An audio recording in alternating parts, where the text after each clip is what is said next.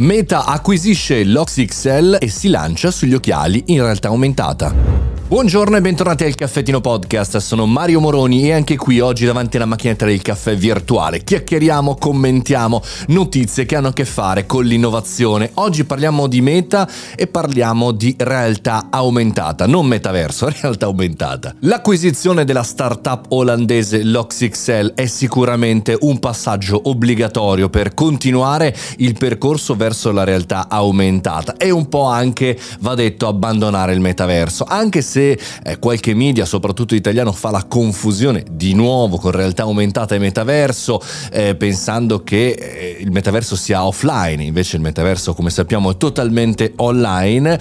Bene, eh, questa tipologia di passaggio eh, non fa altro che continuare il percorso che già era stato iniziato con Luxottica qualche anno fa, ovvero avere un nuovo dispositivo che sostituisce il nostro smartphone per avere una realtà con delle cose in più aumentata per l'appunto. Realtà chiaramente alternativa a quella del 2006 dei social media, aggiungendo magari pubblicità all'interno di questi occhiali. È un tentativo eh, di continuare verso la progressione di abbandonare lo smartphone, considerato anche e soprattutto in vista della cookie law del 2024, eh, superato dal punto di vista eh, pubblicitario, cioè o meglio, eh, più che superato, pieno, pieno di insidie e di difficoltà. Sappiamo bene quello che ha fatto anche Apple con i suoi eh, tentativi, la stessa Google con i glasses, insomma è veramente veramente complicato.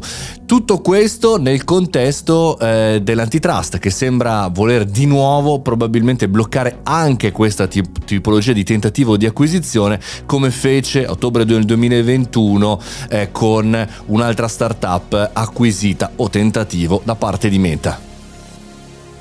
Questa notizia può essere molto utile a noi professionisti, imprenditori e perché no studenti anche nel vedere quella che è la previsione futura di movimento eh, verso nuove iniziative, verso nuove piattaforme, perché insomma abbiamo parlato per un anno, hanno parlato, perlomeno io l'ho criticato abbastanza, eh, di metaverso quando abbiamo scoperto che dovevamo parlare di intelligenza artificiale, eh, ci propinano nuovamente nuovi strumenti quando in realtà bisogna investire di più nella realtà vera.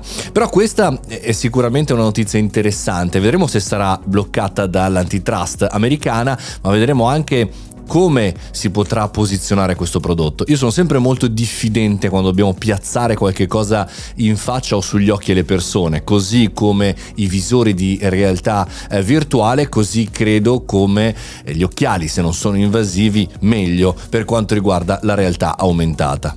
Non dobbiamo aspettare però tantissimo perché in realtà la società olandese che eh, si sta per acquisire Meta e Zuckerberg hanno già collaborato, tra l'altro il progetto Project Area potrebbe essere eh, quello giusto, quello di realtà eh, aumentata degli occhiali da sole con delle lenti fondamentalmente eh, così tecnologiche che ci permetteranno di fare tante cose. Arriveranno sul mercato nel corso del 2023 per cui interessante capire anche dal vivo perché è vero, ci sono i lati lanci, ci sono gli influencer che ne parlano, si parla tantissimo, però quando tu pro- hai provato il metaverso per la tua vita normale dici no grazie. È la stessa cosa con questi occhialoni, per cui vediamo, proviamoli, valutiamoli. Di certo io sono molto più propenso a utilizzare degli occhiali in realtà aumentata per dei progetti specifici, eh, alcune lavorazioni, alcuni progetti, alcune riprese, molto molto mo- molto, forse ho detto molto, molto meno che aggiungere invece un cascone per una realtà eh, che non esiste. Staremo a vedere, vediamo cosa fa Mark.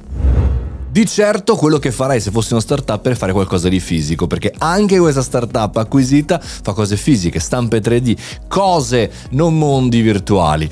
Noi ci sentiamo domani, questo è un podcast giornaliero 7 su 7. Io sono Mario Moroni e questo è il Caffettino Podcast. Buona giornata.